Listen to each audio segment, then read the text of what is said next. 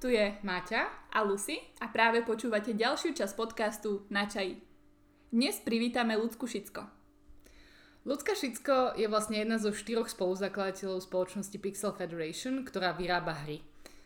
Ľudka sa dnes v rámci Pixelu venuje vzdelávaniu a to cez projekty ako je napríklad EduFactory alebo Butterfly Effect, o ktorých si povieme viac v rámci podcastu.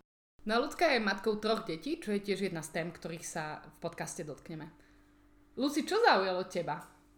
Znova sa vrátim k tomu, čo si hovorila o ľudského vzdelávaní. Najviac sa mi páčil ľudským postoj a porozumenie, že vzdelávanie je niečo, čo by sa malo diať celý život. Že neznamená, že pôjdeme do školy, či už stredná, vysoká a tam to končí. A ľudská nám ku koncu podcastu povie takú krásnu vec, že svet okolo nás sa mení a preto je veľmi dôležité stále držať našu, naše vedomosti čo najviac aktuálnom stave a stále sa učiť nové a nové veci.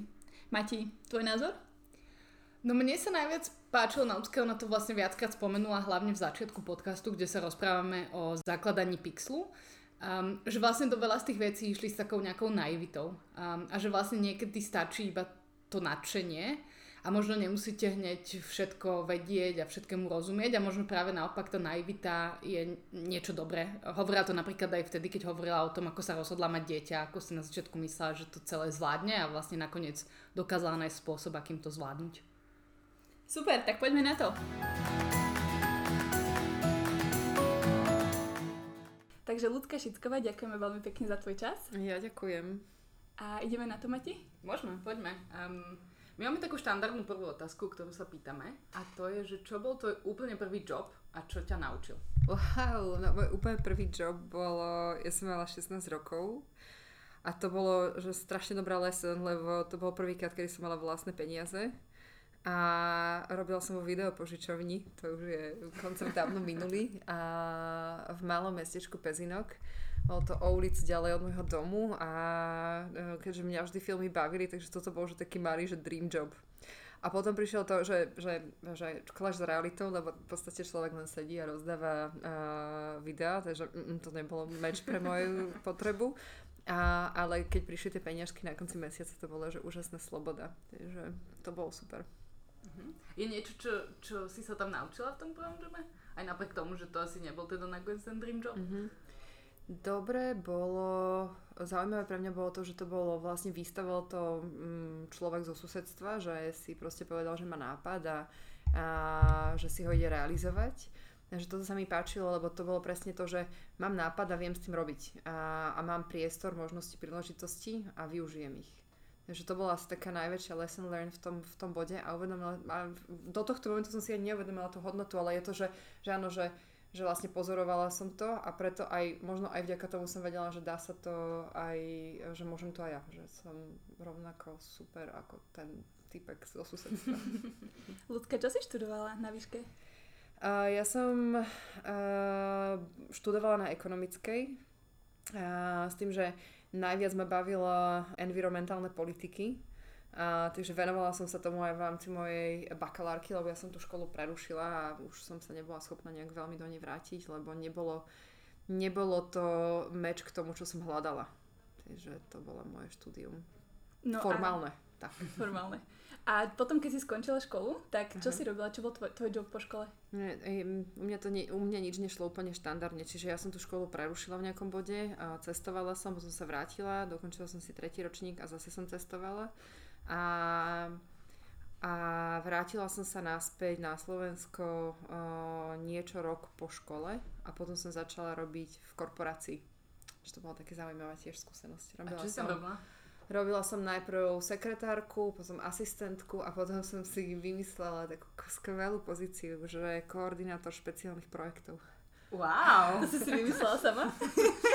Tým začala moja, moja kariéra, že, že job, uh, že bullshit job generátor a, a Uh, robila som, vlastne my sme boli uh, call centra, uh, že ja som bola za v, v unit, ktorá bola customer care a mm, mm, VP, pod ktorého som spadala, mal na starosti call centra v Bratislave, v Žiline a v Košiciach a vlastne v nejakom bode uh, prišiel uh, inovačný tým Telekomu s nápadom, že poďme tie call centra, vlastne, že my už tu máme nejakú kapacitu, máme nejaký know-how, že poďme ich ponúkať na komerčnej báze ako projekt a, a vlastne ja som pomáhala za našu stranu koordinovať aktivity, ktoré boli, ktoré sa týkali tejto komer- komerčného využívania call centier.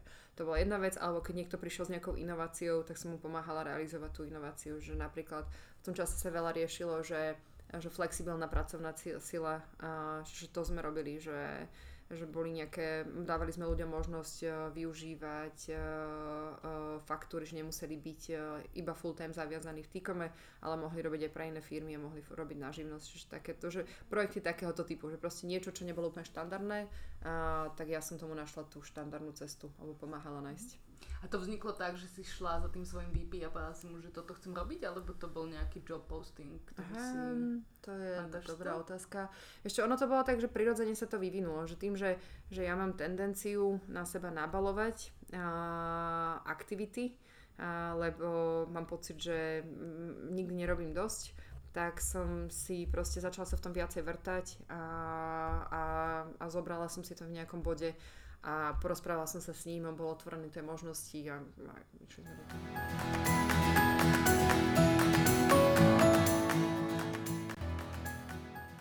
Kedy prišiel do tvojho života nápad založiť Pixel Federation? No ono to išlo ešte potom postupne, že ja už v nejakom bode som mala uh, potrebu ísť zase, že, že skúsiť niečo vlastné. A ešte som nevedela čo, ale ono to zase kolidovalo s tým, že prišla nejaká príležitosť ísť robiť na voľnú nohu ako junior konzultant do medzinárodného týmu, takže vtedy vlastne som odchádzala z, z T-komu, keď som sa zoznámila aj so Šimonom. A Šimon už robil pre hernú spoločnosť, ja som teda začala robiť uh, ako konzultant uh, na projektoch Svetovej banky. A, a v nejakom bode uh, vlastne tie projekty na Slovensku boli už v, v nejakom obmedzenom rozsahu. A ja som hľadala, že čo idem robiť ďalej. A vtedy Šimon prišiel s tým, že a, a jeho uh, šéf tiež, že, že, že poď k nám, že uh, jednak, že človek, ktorý že vie realizovať projekty sa nám hodí, aj ty máš aj nejaké že HR pozadie, že aj to by sa nám sem zišlo, aj nejaké procesné, že, že poď. Takže vtedy som išla vlastne do uh, Tentaklu, to bola herná firma a tam sme zostali bohužiaľ len rok, lebo tá firma nebola v úplne najzdravšom stave a ja som po roku odišla, alebo teda väčšia skupina už potom bola aj odidená a vtedy prišlo to, že aj ja už sa neviem vrátiť robiť pre niekoho, lebo pre mňa je strašne dôležité rozumieť, prečo robím veci, ako ich robím a že ich robím na seba za seba. A zároveň e, ten rok v tej hernej firme um, som si uvedomila, že pre mňa bol úžasný meč v tom, že ja mám rada kreativitu, ja som aj popri tom, ako som robila v korporácii, robila na filmových festivaloch, ja som potrebovala mať tvorivých ľudí okolo seba, že ja potrebujem ten meč uh, štruktúry a zároveň kreativity a že ten herný priemysel to pre mňa má a to bola jedna vec. A druhá vec, že, že v rámci toho herného priemyslu na Slovensku je obrovské, sú obrovské príležitosti jednak pre vzdelávanie, pre služby, a že, že keby sme, že vtedy, nám, vtedy sme ešte nevedeli, akú firmu vlastne budeme tvoriť, ale ja som vedela, že za seba, že ja chcem sa venovať uh, práve tej tvorbe tých služieb, že vzdelávacích služieb, lebo uh, videla som, že decka majú záujem, ale nemali príležitosti, ako sa to naučiť, čiže vytvárať tie, tie nejaké vzdelávacie príležitosti. Takže založili sme firmu vlastne hneď potom a každý sme do toho išli trošku s inou motiváciou, ale keď sme sa zladili, tak vlastne sme si zadefinovali také tie tri core piliere a to je, že weby sme robili, ktoré nás živili. robili sme si, mm, že snažili sme sa čo najrychlejšie a najviac dostať do, do hier, ale to bolo finančne náročné, ale vedeli sme, že to je ten druhý silný pilier. A vlastne tretí pre mňa bolo to vzdelávanie, že sme rovno vytvorili aj uh, nesiskovku na vzdelávacie aktivity. Ako to išlo sklbiť, že keď vy ste boli štyria, ktorí to mm-hmm. zakladali mm-hmm. a ako vyzeral ten proces toho, že vlastne každý má trošku inú motiváciu, ako keby, keď sa pozrieme na to, že ako kedy veľa startupov mhm. skončí, mm-hmm. tak ako keby jedna z tých hlavných nič z tohto nám nedochádzalo, absolútne nič nám nedochádzalo. My sme mali, mm-hmm. my sme mali, že ono to bolo zaujímavé obdobie, lebo nás spájalo mm, v podstate tá spoločná skúsenosť, ktorú sme mali v tej firme predtým, ktorá nebola pozitívna. Čiže my sme mali, že že veľmi silnú potrebu sa spájať a robiť veci inak, pretože sme mali pocit, že tam sme neboli vypočutí a že sme neboli porozumení, ale nemali sme úplne jasnú predstavu toho, že kam ideme. Zároveň sme všetci veľmi odlišné osobnosti, čo zase prináša uh, zaujímavú diverzitu, ale uh, presne, že to zľadovanie uh, bolo náročnejšie. ale veľmi rýchlo sme sa že začali oťukávať a každý z nás začal tú hodnotu nejakým spôsobom prinášať, že O nás to bolo ešte o to komplikovanejšie, že vlastne my sme obidvaja so Šimonom ako pár išli do veľkého rizika, že sme nemali žiadne nejaké extra peniaze. A, a, a nejak bohužiaľ ten život už nejaké peniaze stál, čiže to bolo, že, že ja som chvíľu aj robila a, a po večeroch potom robila v Pixli, a, ale vydržalo mi to takto len 3 mesiace, lebo to bolo na, na, na zabitie sa energeticky a že, že hľadali sme to, látali sme to, ako sa dalo a, a nemali sme tušenie, že jednak, že kam to môže až ísť a ani to, že či to vôbec dáme. Lebo naozaj, že tie začiatky boli, že, že sme sa mm, učili rešpektovať tú inakosť Učili sme sa, že tie slabé stránky, ktoré každý z nás má, že, že vieme nejakým spôsobom ošetrovať a tie silné, že na nich vieme stavať. Že bolo to náročné obdobie.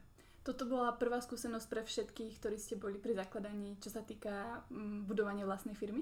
Áno, my sme mali všetci, vlastne rozmýšľam teraz, či všetci sme boli, že mali sme skúsenosť so živnosťou. Že na seba sme už robili, čiže nebolo to, že úplne neznámo, ale nemali, že, že mať vlastnú firmu, že to bolo prvýkrát. Mm. Lebo vlastne ten rozdiel zásadný, ktorý ja tam vidím, je, že, že, že zrazu sme mali, sme mali ľudí, ktorí boli od nás závislí. Že to bol ten veľký rozdiel. A to bolo to, čo bolo záväzujúce, že niekedy aj to, že tie nejaké naše žabomíšie vojny, že, že a ja to chcem takto, to chcem takto. A že my sme sa veľa počúvali, ale zároveň bolo tam, že každý z nás chcel niečo trošičku iné. Ale vždy tam bolo, že ale musíme proste, lebo už tu máme týchto desiatich ľudí okolo nás, ktorí ktorí proste sú v nejakých životných situáciách a my zabezpečujeme to, aby mali peniaze. Ako ste si hľadali prvých zákazníkov? Mm, čo sme robili ešte hneď na začiatku, že sme začali oslovovať reklamné agentúry a ponúkať, že vieme robiť proste vizuálne uh, uh, služby, že vieme robiť weby, uh, že sme veľmi tvoriví, že máme tú hernú skúsenosť za sebou, že vieme robiť ten web trošku iným spôsobom, na čo sa chytilo zo pár reklamných agentúr, čiže tie nám nejak dohadovali produkty. A potom sme hľadali, kde sa dalo, že, že všade, kde sa dalo, sme ponúkali, čo robíme a, a, a postupne to, že každý sme doťahovali nejakú inú, niekoho iného a, ako klienta a každý z nás sme proste, každý sme donašali, čo sa len dalo. Že od, od najmenších vecí za, za pár uh, korún až po veľké veci za uh, 100 tisíce korún.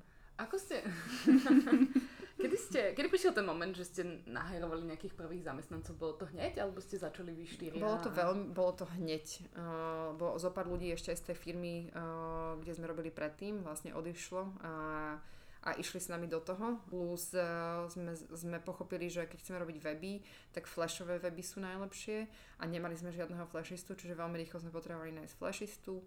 A, čiže že začalo sa to nabalovať a vlastne do roka nás bolo 20. A, ale my sme mali veľké šťastie, že sme naozaj chytili dobré projekty, ktoré nás uh, finančne m, držali nad vodou.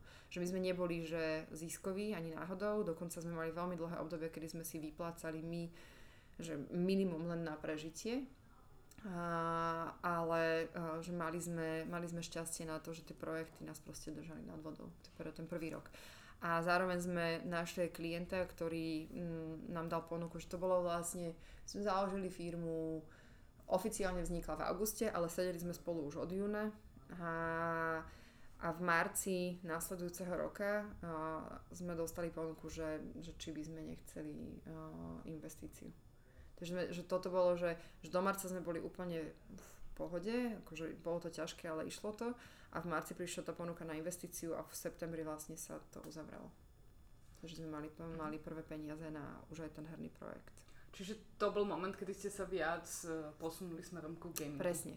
Ale potom, potom, a tam je to zase zaujímavé, lebo uh, áno, Šicková, ktorá všetko potrebuje robiť naraz, čiže u mňa to kolidovalo aj s tým, že ja som už chcela mať deti, lebo som mala 30 rokov a mala som pocit, že áno, že teraz už je ten správny čas a ja som teda si myslela, že nám to chvíľočku potrvá, ja som otehotnela veľmi rýchlo, takže uh, v auguste sa mi malo narodiť babetko po roku, ako existuje firme. A čiže že to bolo pre mňa relatívne náročné, že fyzicky zvládať ten, to, to množstvo vecí, ktoré sme si tam navávali na seba, aj aj sa pripravovať na to, že zrazu sa mi nejak zmení život, čo som samozrejme, že netušila našťastie naivitu, že zo všetkého idem však len to porodím a pokračujeme ďalej. To je možno dobre, nie? To pomáha prežiť nášmu, áno.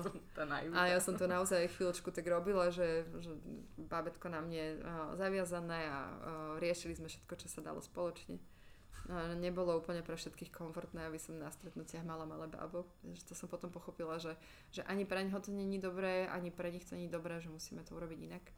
No ale vtedy vlastne prišlo to, že, že sa začalo lámať to, že, že tie weby už prestali dávať zmysel, a, lebo bolo to, že to je, že keď robíte pre reklamné agentúry, a, tak aj tie reklamné agentúry sú dodávateľ, vy ste ešte subdodávateľ, čiže ste posledné to, to, no, v tom food chaine a že všetko sa tak nejak valí na vás. A, že bola to nie úplne najšťastnejšia práca a do toho proste chalani už, uh, už začali robiť uh, na Nintendo, vyvíjať hru, online novú hru, že hľadali sme nejaké možnosti, ako to najrychlejšie predať. Takže že to bolo už také, že zase komplikované z iného pohľadu. Čo bola úplne prvá hra, ktorú ste vyvinuli a zaujímalo by ma, že čo bolo to rozmýšľanie za tým? Ako ste sa rozhodli, že toto je ten projekt, do ktorého ideme? Tak my sme robili aj na zákazku hry a to boli také menšie hry, že si pamätám, že pre Health Policy Institute sme robili takú hru, že Farmár, to bolo pre, pre manažerov v zdravotníctve, nejaké základy ekonomiky. A, a to bolo také veľmi milé. A potom tá prvá veľká hra, ktorú sme začali robiť, bola Emporea, ktorá v podstate nám dodnes žije. A to bola um, online uh, taká strategická hra a vlastne mm, ten človek, ktorý vymyslel ktorý začal robiť, je, že on sa podobné typy hier hral a veľmi chcel niečo podobné si zrealizovať. Takže tak. Ako ste prežívali to? Ja som niekde čítala, že tých prvých pár hier nebolo úplne úspešných. No, um, no oni boli proces? takto, že oni boli uh, dobré z hľadiska nejakých herných mechaník aj grafiky, že tie ratingy nemali zlé, uh, ale tam bol nešťastný ten timing, že vlastne my sme vyvíjali na Nintendo DS platformu, lebo uh, tie indície, ktoré sme mali vlastne od človeka, s ktorým sme spolupracovali, že tu nám máme že nejaký potenciálne silný network a, a že, že tam je priestor. A, ale uh, Nintendo DS v tom čase bolo už polomrtvá platforma a vlastne vtedy nastupovali mobilné telefóny, vtedy sa ten trh tak trošičku konsolidoval a, a my sme túto vlnu nechytili. A to bola jedna vec. A druhá vec je, že tú online hru, to bol zase, že ten, ten starší model fungovania bol, že sa publishovalo cez nejakých publisherov. Čiže sme oslovili nejakého publishera, ktorý mal mm, veľkú sieť aj s marketingovými nástrojmi, aby nám, ten, aby nám tú hru predal. Lenže on mal zároveň aj konkurenčný produkt, ktorý bol pre neho zaujímavejší, lebo už predával. Čiže ten náš tam sedel na tej jeho poličke, padal na neho prach a nám z toho nič ne, neprichádzalo. Čiže ono to bolo, že že mm, to bola taká prvá dobrá lekcia pre nás, že spoliehať sa na tretie strany a rady e, múdrych ľudí, že není to úplne vždy to, čo potrebuješ. A, a my sme mali veľké šťastie zase v tej našej naivite, že ten, ten, ten kontrakt, ktorý sme mali s tým e, publisherom, bol iba ročný, že oni nám po roku vlastne e, tie práva na distribúciu tej hry vrátili. A to bol aj ten moment, kedy jednak, že dochádzali na peniaze, potrebovali sme nového investora, a, ale zároveň sme uh, vytvorili nový produkt vďaka tomu druhému investorovi a, a našli sme Facebook, kde sa dali publishnúť hry. A, takže sme tam publishli jednu uh, novú hru, Train Station, a publishli sme tam aj Emporeu a, a, a zrazu sa nám otvorili uh, marketingové nástroje. A vlastne začala sa tvoriť tá firma tak, ako dneska vyzerá. Mňa by zaujímalo, čo je biznis model týchto hier? Keď ma, napríklad, keď publishneme hru na Facebooku, uh-huh. tieto hry sú prístupné for free, zadarmo uh-huh. ľuďom a ako na tom dokáže urobiť biznis napríklad Pixel, Pixel Federation? Tak tie, uh, tie free-to-play hry uh, sú, áno, za, stiahneš si ich zadarmo, ale samozrejme, že nie sú zadarmo, uh, respektíve môžeš hrať zadarmo a väčšina našich hráčov hrá zadarmo ale potom je skupina hráčov, ktorí sa rozhodnú zaplatiť a zaplatia za a, niečo, čo v tej hre chcú extra. Čiže naša filozofia je, a tá, tá filozofia sa líši herné štúdie od herného štúdia. Niektoré idú agresívnejšie, niektoré menej agresívne, monetizačne. A, naša filozofia je, že chceme, aby hráči, ktorí hrajú naše hry, mali zábavu aj zadarmo, ale ak chcú viacej zábavy, alebo ak chcú nejaké konkrétne veci, tak za tie, aby si už zaplatili. A, a vlastne teda tým pádom si plá, kupuješ v rámci hry, sú to tzv. In-app purchases, a, že to je jeden monetizačný uh, zdroj. Druhý zdroj sú videoreklamy, ktoré, uh, ktoré si môžeš pozrieť a zase za nejakú funkcionalitu, čiže ja neviem, pozri si reklamu, dostaneš viacej energie a môžeš dlhšie hrať. Uh, alebo potom je uh, tretí nejaký model, ktorý, ktorý teraz hodne rezonuje herným trhom a, a to je subscription model. Čiže predplať si a každý mesiac ti pošleme nejaké extra balíčky, ktoré ti umožnia lepší gameplay, väčšiu zábavu a za to nám budeš platiť pravidelne 2 eurá. Ono tie, tie platby sú veľmi nízke a my potrebujeme veľmi vysokú kvantitu hráčov, aby, aby zahrali. Lebo keď si vezmeš, že ten model on sa volá, že ARM, čiže akvizícia, retencia a monetizácia. Akvizícia my nakupujeme hráčov cez reklamu, že oni nám uh, kliknú na hru, nainštalujú si ju a uh, potom prvá metrika, ktorú si trekujeme v rámci retencie je day one retention a vlastne do jedného dňa si mnohí z tých, ktorí si ten, tú reklamu stiahli, zistia, že toto není hra pre mňa. Čiže po tom prvom dni ti odpadne 40, že zostane ti 30 až 40% ľudí, závisí od žánru a, a to sú dobré čísla. A, čiže 30, zostáva ti 30% hráčov z tých, ktorí si nakúpil. Potom z tých 30% do 7 dní vydrží, no možno polovica, to je pri hm. dobrých metrikách zase. A po, po mesiaci ti zostane ešte menšia polovica, že, že vlastne na záver nemáš z tých hráčov, ktorých si nakúpil v deň 0, na deň 28 ich máš možno 2 až 5% v závislosti od hier. A z tých 2 až 5%, ktoré ti zostávajú v hre, ti zase platí len nejakých 2 až 5%.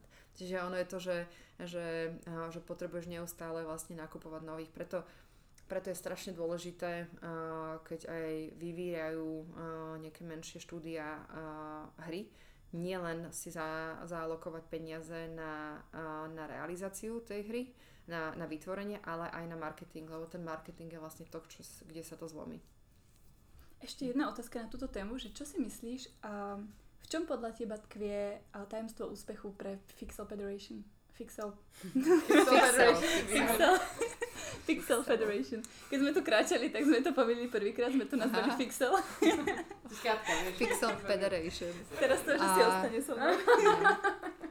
Ja si myslím, že je to kombinácia vecí. Uh, jednak možno táto naša zdravá naivita, že ideme do vecí uh, lebo veríme, že niečo prinesú a postupne ako prichádzajú tie problémy, ich riešime. Máme tu veľmi veľa solution focus ľudí, čiže sa zameriavajú na to, že ako vyriešiť tú situáciu, nie že poďme sa motať v problémoch. Druhá vec je, že tá, tá, tá diverzná dynamika, ktorá uh, vlastne ešte stále tu uh, je od tých, tých pôvodných zakladateľov, z ktorých sú vlastne momentálne už len dvaja, lebo ja som predala svoj podiel pri vstupe druhého investora, lebo ja už som vtedy teda mala to jedno dieťa, už som pochopila, že už neviem teda pracovať tak, ako som pracovala predtým, že to je úplne také jednoduché.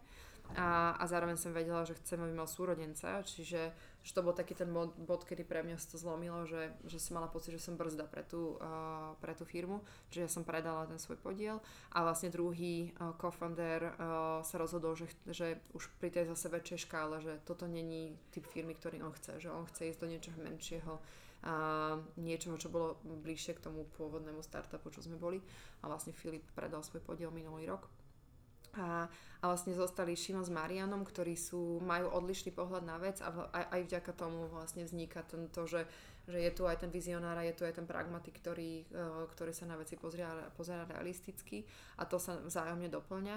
Uh, plus uh, aj tak sú vyskladané vlastne tie týmy, že každý z nich sa na veci pozera aj z toho hľadiska nejakej inovácie, aj z hľadiska toho people managementu, aj z hľadiska produktu a vlastne celé to nejak na záver dňa funguje.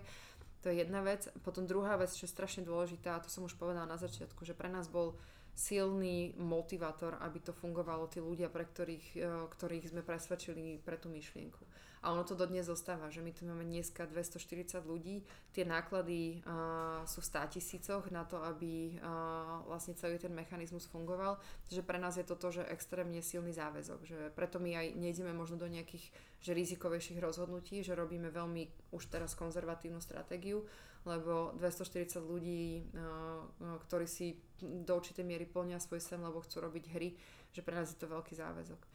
Že to je ďalšia vec. A tretia vec, že stále nás proste baví robiť to, čo robíme. Že, že zatiaľ nikto z nás z toho není unavený. Že áno, niekedy sú a, koniec roka, už a, ten horší rok, to je jedno. Že, že sú tam tie momenty, ale na záver dňa, že stále to proste pre nás funguje.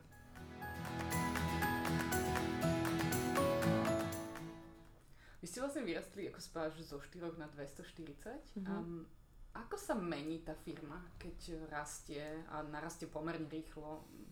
Do takýchto čísel? No, na začiatku to bolo strašne jednoduché, keď sme sedeli všetci v tej jednej miestnosti v Cvernovke a keď niekto niečo, či už negatívne zažíval a vykričal sa, a, tak všetci sme to riešili a videli sme to vyriešiť v tej jednej miestnosti. A to je jedna, jedna vec, čo bola dobrá. Druhá vec, čo bola dobrá, je, že nás bolo málo a všetci sme robili všetko. Čiže sme mali veľmi široký a, záber. A dneska postupne, ako tá firma rástla, tak sme si uvedomili, že nie všetci majú rovnaký pohľad na vec, že, je stále treba korigovať tú víziu a tú, tú stratégiu a, a hodnoty. Čiže sme si zadefinovali všetky tieto prvky.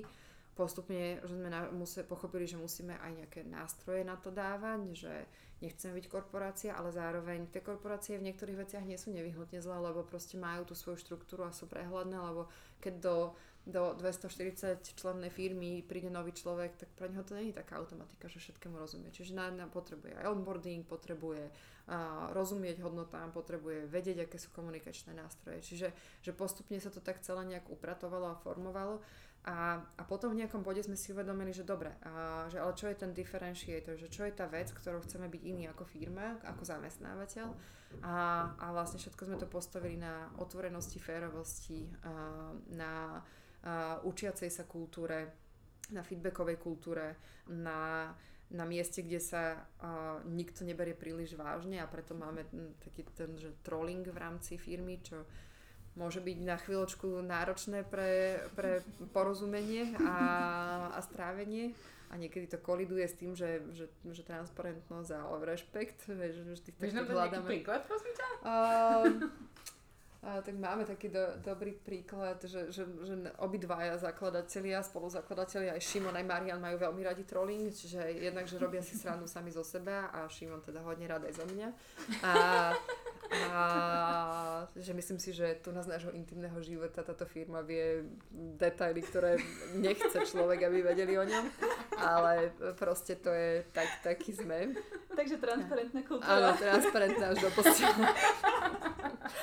A, a do toho zase Marian a, sa rád volá, on síce šéfuje momentálne marketingu, ale chce, aby sme mu hovorili head of trolling, lebo on nebude uh, wow. politicky korektný. A, a ono je to, že na jednej strane je to zábavné a, a dobré, ale pre niektorých ľudí je to náročnejšie, že keď prídu zvonka a majú nejaký systém za sebou, že, alebo vôbec nemajú a sú prv, v prvej práci zrazu toto ich tu ovali, že, že chvíľočku sa v tom učia plávať a, ale na druhej strane, že tým, že sa tu naozaj nikto neberie príliš vážne, tak je tu, že je, je to v tom jednoduchšie. Že tiež teraz by som strašne chcela povedať, že sme úplne najsuper cool transparentní, ale tiež tu máme veľa chodbových rečí, veľa misinterpretácií, miskomunikácií, že veľa musíme pracovať s tým, ako otvorene si dávať spätnú väzbu, a ako nenarúšať tú dôveru, ktorá je veľmi krehká, ale zároveň si uvedomujeme, že toto je pre nás kľúčová vec a veľa na nej pracujeme, že veľa o nej otvorene rozprávame. Že, napríklad, že, že sme zaviedli o, minulý rok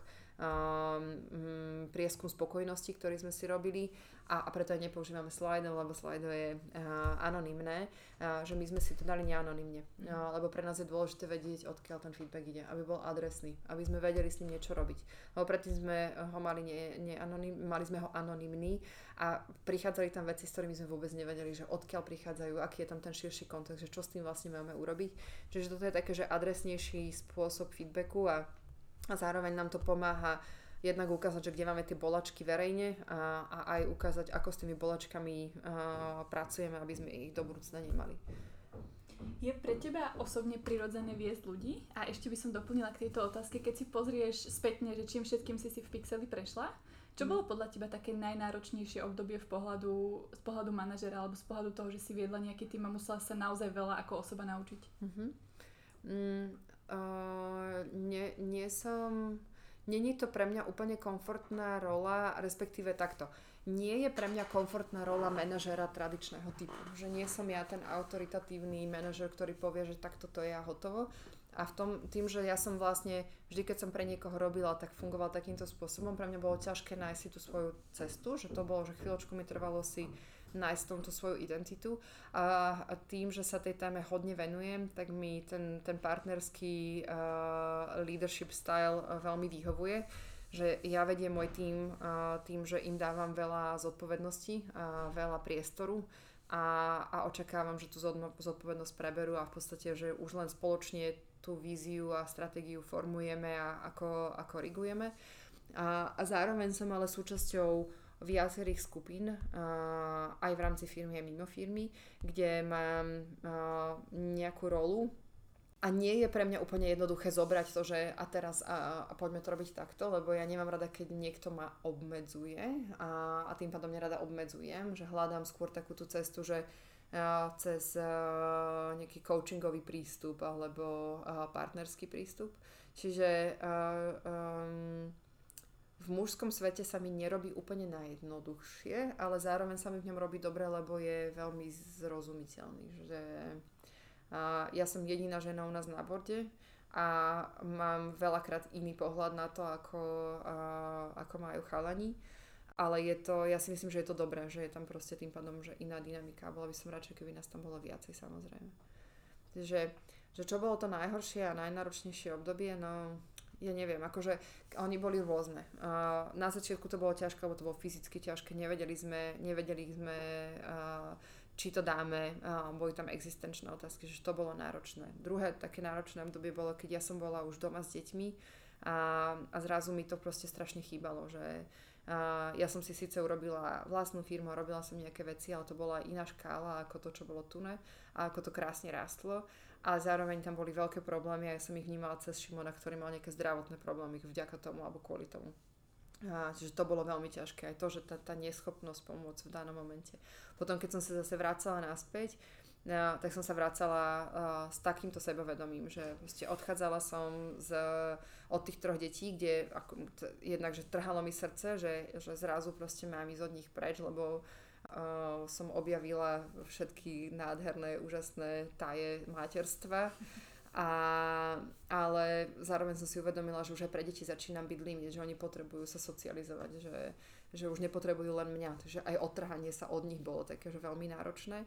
A, a potom vrácať sa naspäť do firmy, ktorá už mala uh, 150 ľudí z môjho pohľadu, že maximálnych profesionálov a teraz, čo sem prinesiem ja zase, aby to bolo, že aby som tu bola ekvivalentný partner.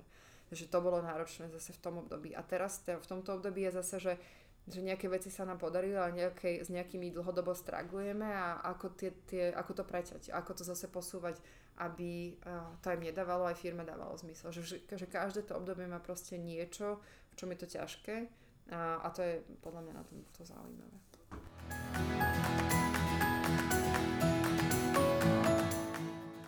Materstvu. Ty si teda hovorila, že, že si otehotnila prvýkrát po roku toho, čo ste, čo ste založili Pixel. Um, a ja myslím, že veľa žien to tak ako keby hľadá, že kedy je ten dobrý moment, že kedy mm-hmm. opustím svoju kariéru a čo to vlastne znamená. Ako si nad tým rozmýšľala ty? Ja som neotehotnila, neotehotnila po roku, ja som porodila po roku. Ah, okay. Čiže uh, uh, prišlo to tak, prišlo to pre mňa, že úplne že z čistá jasná, že ja som um, ešte predtým ako som mala deti, si myslela, že nikdy deti nebudem mať, mm-hmm. lebo jednak, že ma nebavili, nerozumela som im a mm, mala som pocit, že na tejto planete je už nás tak veľa, že na čo sem nosiť ďalší život, však si nejaké adoptujeme a bude to dobré, ak to na nás príde. No a potom to prišlo a som úplne bezbranná. A Takže že fakt, že otehotnila som strašne rýchlo, čo bolo pre mňa šokujúce. A, a dodnes nezabudnem ten moment, kedy som spadala tie dva prúžky tam a spravila som si tých testov asi 8, že, že ne, to nemôže byť. A že to bolo také, že overwhelming. A potom prišla tá realita zase, že, že potom prišlo to, že zrazu m, mm, ten strach obrovský, a, nekontrolovateľný, že, že že dobre, že teraz už viem, že, že vo mne rastie nejaký malý človek, ktorý ešte ani neviem, ako bude vyzerať a už mám k nemu tak strašne silný vzťah, že keď mi príde nejaký výsledok, ktorý hovorí, že možno, že niečo tam nie je v poriadku, tak som z toho úplne že mentálne zložená. A že, že, že tá strata kontroly nad tým, nad niečím bola pre mňa veľmi zaujímavá. A potom, potom keď sa už teda David narodil a, a takéto uvedomenie, že doteraz som mala pocit, že všetko bolo také, že, že vyrovnané, že všetko sme si riešili so Šimonom spoločne, mali sme psíka, ktorého sme venčili spoločne, mali sme prácu, kde sme každý mali nejaké svoje kompetencie, zodpovednosti a zrazu Šimon odišiel ráno a už to zostalo len na mňa, že tento, toto dieťa, ktorého ja som mala absolútnu eufóriu 3 mesiace a potom prišla tá realita, úplne som sa zložila, že pre pána Jana, že to už je tu navždy. A, že, že bolo to také, že strašne uh, confusing. Uh, že milovala som samozrejme svoje dieťa, dodnes, ich, dodnes mám s nimi šialene dobrý vzťah a hrozne ma bavia a baví ma ten ich svet, ale zároveň je to strašne náročné na to, že že, wow, že úplne inak si treba predefinovať ten život.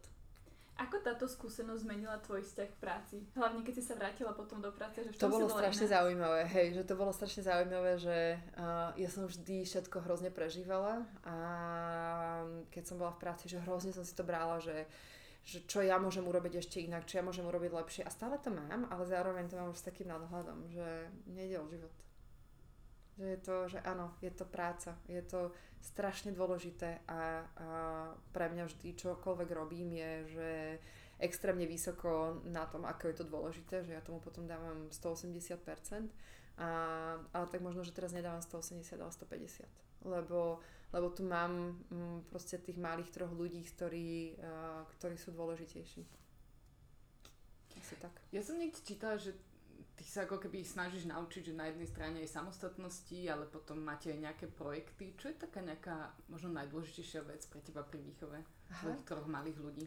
Um, vieš čo, no, um, áno, ja ešte raz mali návštevu a moja najmladšia, akože ona, že všetko si vie zabezpečiť sama, len keď sa jej nechce, tak vtedy je malé babetko.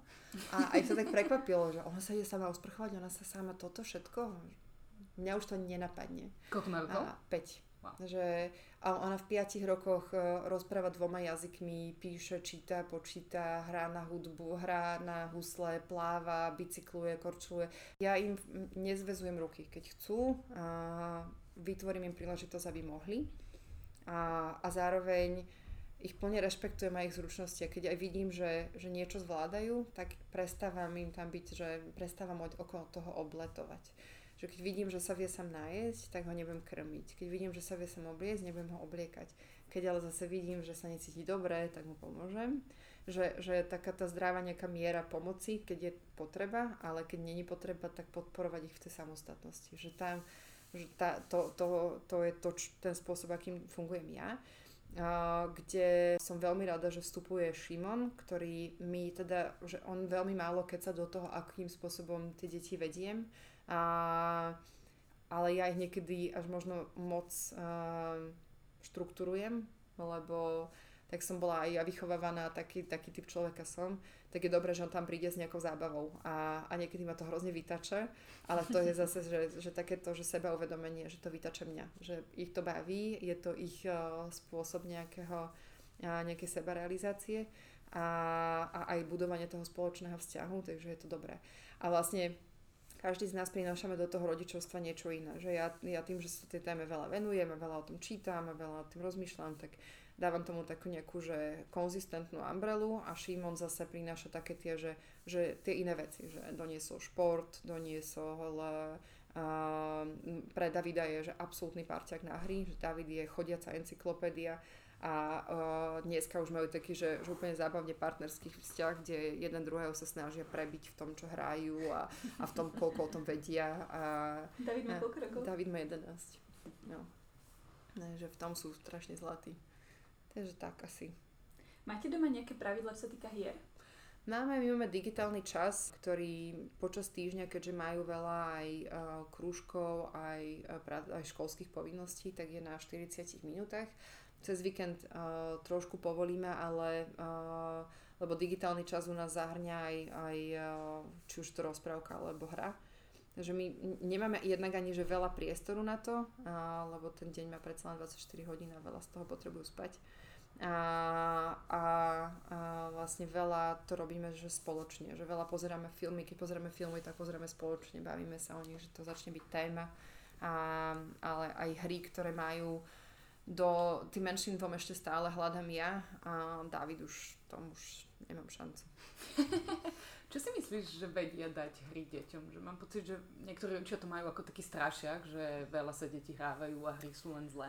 Pre mňa sú hry strašiak len vtedy, keď dieťa naozaj že sedí nad tým a mm, ničí si chrbátik a, a vtedy, keď e, má prístup ku kreditke a môže míňať peniaze a nekontrolovanie, lebo ešte nerozumie úplne tým mechanikám. Že pre mňa hry čo, čo je pre mňa super na hrách je, že je to aktívna zábava, čiže, a to je zároveň to, na čo si treba dávať pozor, že to nie je niečo, pri čom si dieťa oddychne. To je, že vtedy ten mozog je naozaj že aktívny, lebo potrebuje riešiť veci.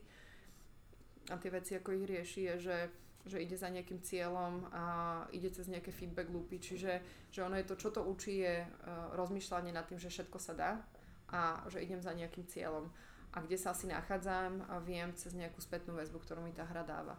Čiže keď si to rozoberiem úplne nádrobné, tak ono je to v podstate princíp akéhokoľvek projekt managementu, akéhokoľvek eh, fungovania eh, aj v rámci nejakého vzdelávacieho eh, kontextu alebo firemného kontextu. Keď viem, aký mám cieľ, viem tú cestu, ako sa k nemu dostanem, alebo hľadám tú cestu, ako sa k nemu dostanem a cez nejaké feedback loopy viem asi, kde sa nachádzam, tak v podstate takto funguje aj učenie, aj a, pracovné projekty. Že ich to učí také tie základy a, nejakého štrukturovaného systémového rozmýšľania a zároveň vždy je tam, ja mám rada eduka- edukačné hry, ktoré moje deti teda prehliadli, majú všetky radi, ale, ale kde tu ešte sa podarí nejakú tam súdiť. A, ale zároveň mám rada aj zábavu, lebo aj to je súčasť života. Aj filmy ma, pozeráme niekedy komédie, niekedy pozeráme drámy, niekedy pozeráme absolútne uh, uletené art filmy, čiže že hry sú úplne rovnaké. Uh, sú také, ktoré dá, nosia len tú bohapustú zábavu, ale sú aj také, ktoré nutia zamyslieť sa.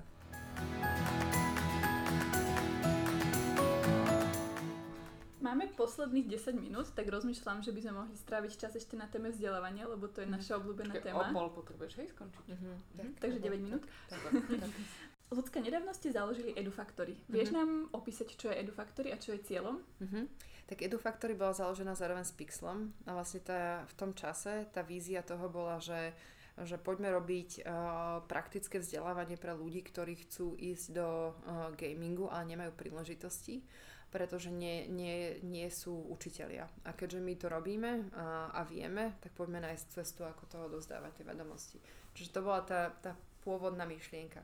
Už vlastne na začiatku sme urobili prvý kurz uh, 3D animácie, kde sme mali um, nejakú skupinu desiatich uh, ľudí, ktorí sa stretávali pravidelne a robili na na krátkej animácii, učili sa 3D program.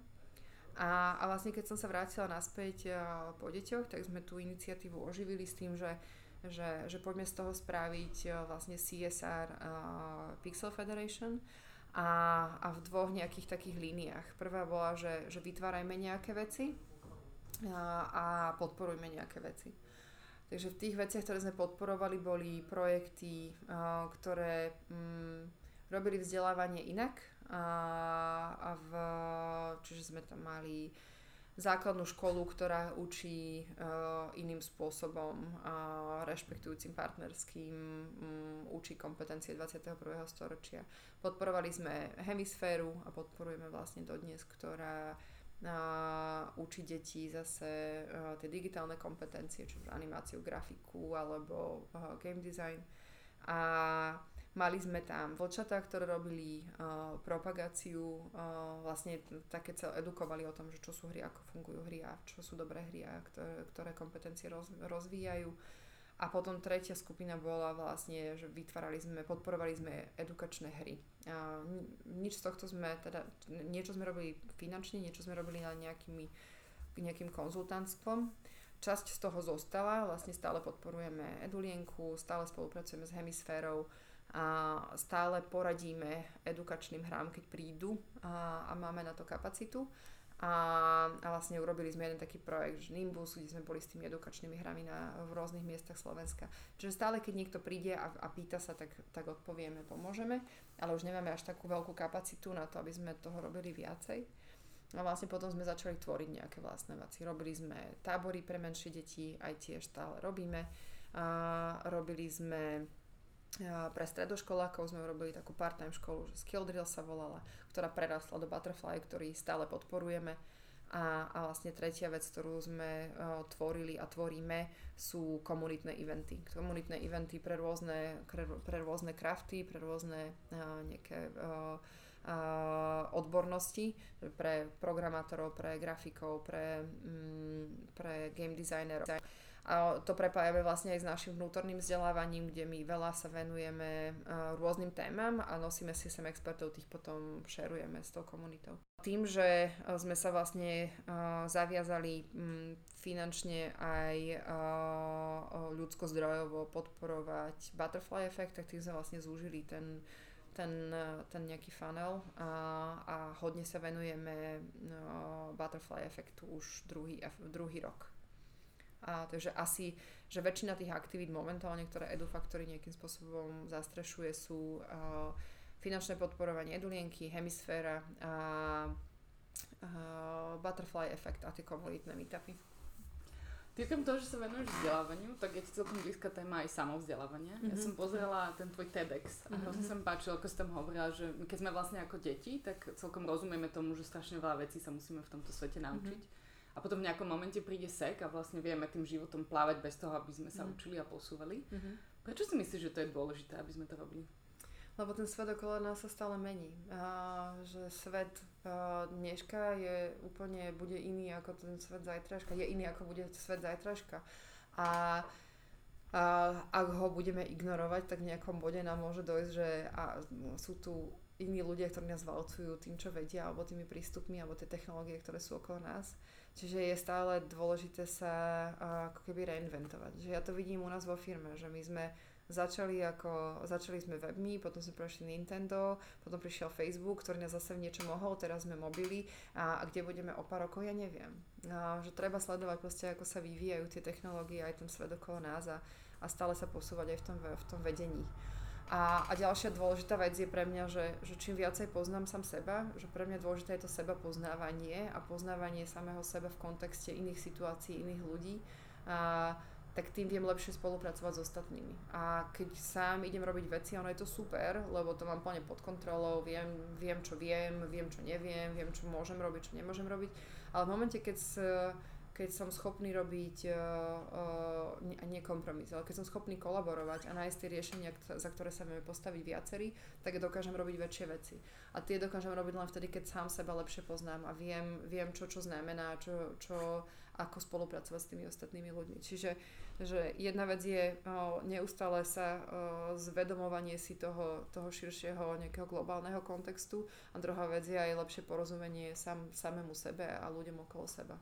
Že to je pre mňa že úplný must, lebo ten svet sa proste stále vyvíja a mení.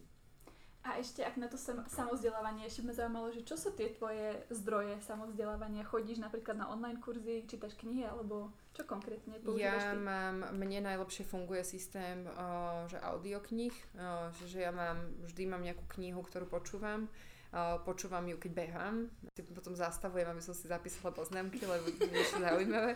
A, že nikdy toho až tak veľa neodbehnem, ani nejak tak rýchlo, ako by som chcela, ale je to že proste dôležité pre mňa, aby som si tam nestrácala niť. Aj veľa kníh čítam, a tie sú zase že super, ja mám rada, keď si môžem počerknúť, napísať a, a vrátiť sa k tej knihe.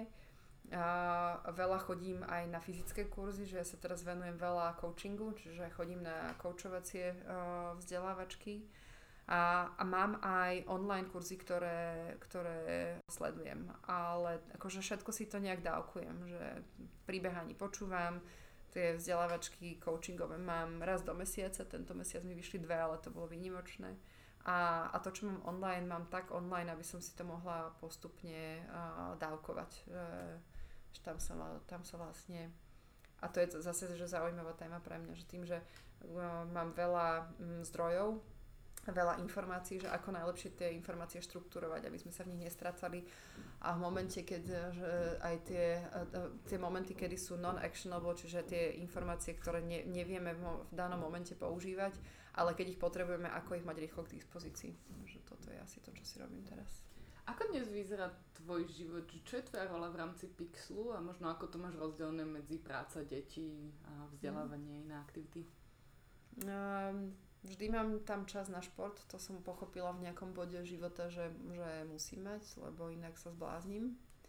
A v rámci Pixlu uh, mám tým ľudí, ktorí zabezpečujú ten daily, uh, daily fungovanie nejakého uh, štandardného, čo by v štandardnej firme bolo HR, čiže veci od rekrutmentu cez onboardingy, vzdelávačky, uh,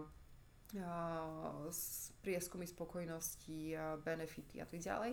A ja uh, pracujem s jednotlivcami, že pracujem s mojim tímom, uh, aj ako jednotlivcami, aj ako tímom a pracujem s, uh, s jednotlivcami v rámci firmy, keď potrebujú pomôcť, poradiť práve v týchto ľudsko-zdrojových témach.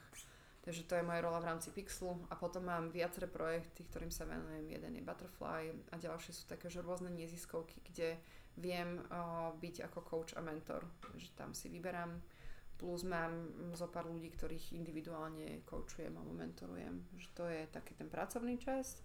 A vždy tam mám nejakú časť, ktorú sa venujem, že samozdelávaniu, že to je ďalšia vec. No a deti mám, mm, že idem pre ne každý deň o štvrtej, že od štvrtej do večera mám deti a podľa potreby. Buď spolu športujeme, alebo spolu míňame peniaze v Martinuse a v Oxforde a čítame knihy a, a tak.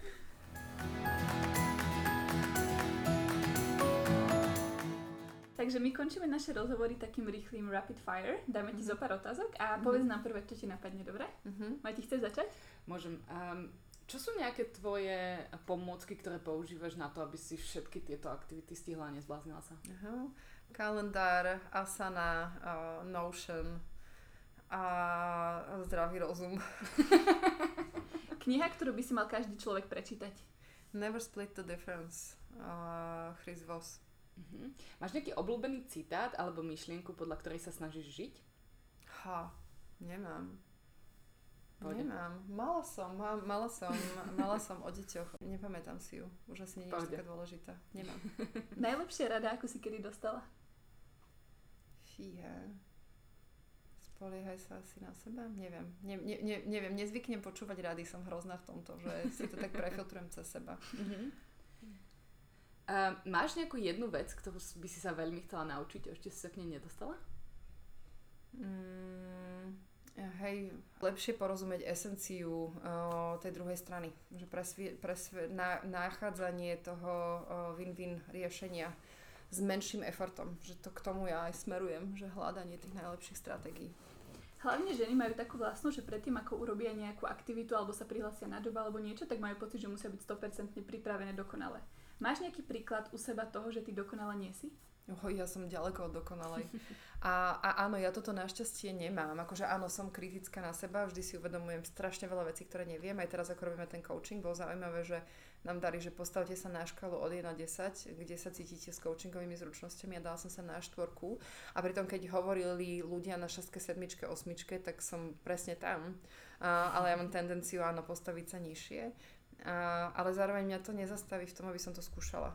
Takže... Mm, že veľa vecí neviem, ale vždy sa spolieham na to, že nejakým spôsobom nájdem tú cestu tým, že, že ne, nevymýšľam si, že idem podľa toho, čo viem a keď neviem, tak aj poviem, že neviem. A keďže teda pôsobíš v gamingovom industry, je nejaká hra, ktorú by si ľuďom odporúčila?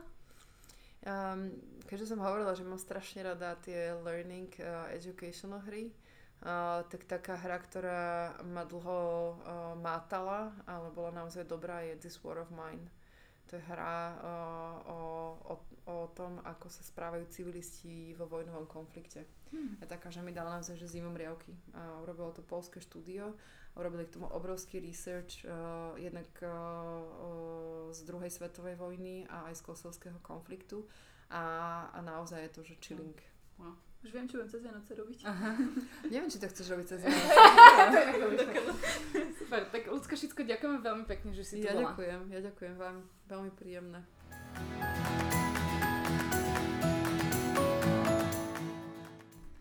Tak toto bola Lucka Šicko, veríme, že ste sa niečo naučili. No a keďže tento rok sa blíži ku koncu a toto je vlastne ukončenie našej série podcastov na čaji za rok 2019, chceme vám poďakovať, že ste nás počúvali vlastne túto poslednú časť roka. Ale zároveň máme ešte jednu takú mini časť pripravenú, ktorá príde predtým, ako sa tento rok ukončí, ktorá bude trošku prekvapenie. Takže zatiaľ si užite Vianočné sviatky a ešte sa počujeme pred koncom roka.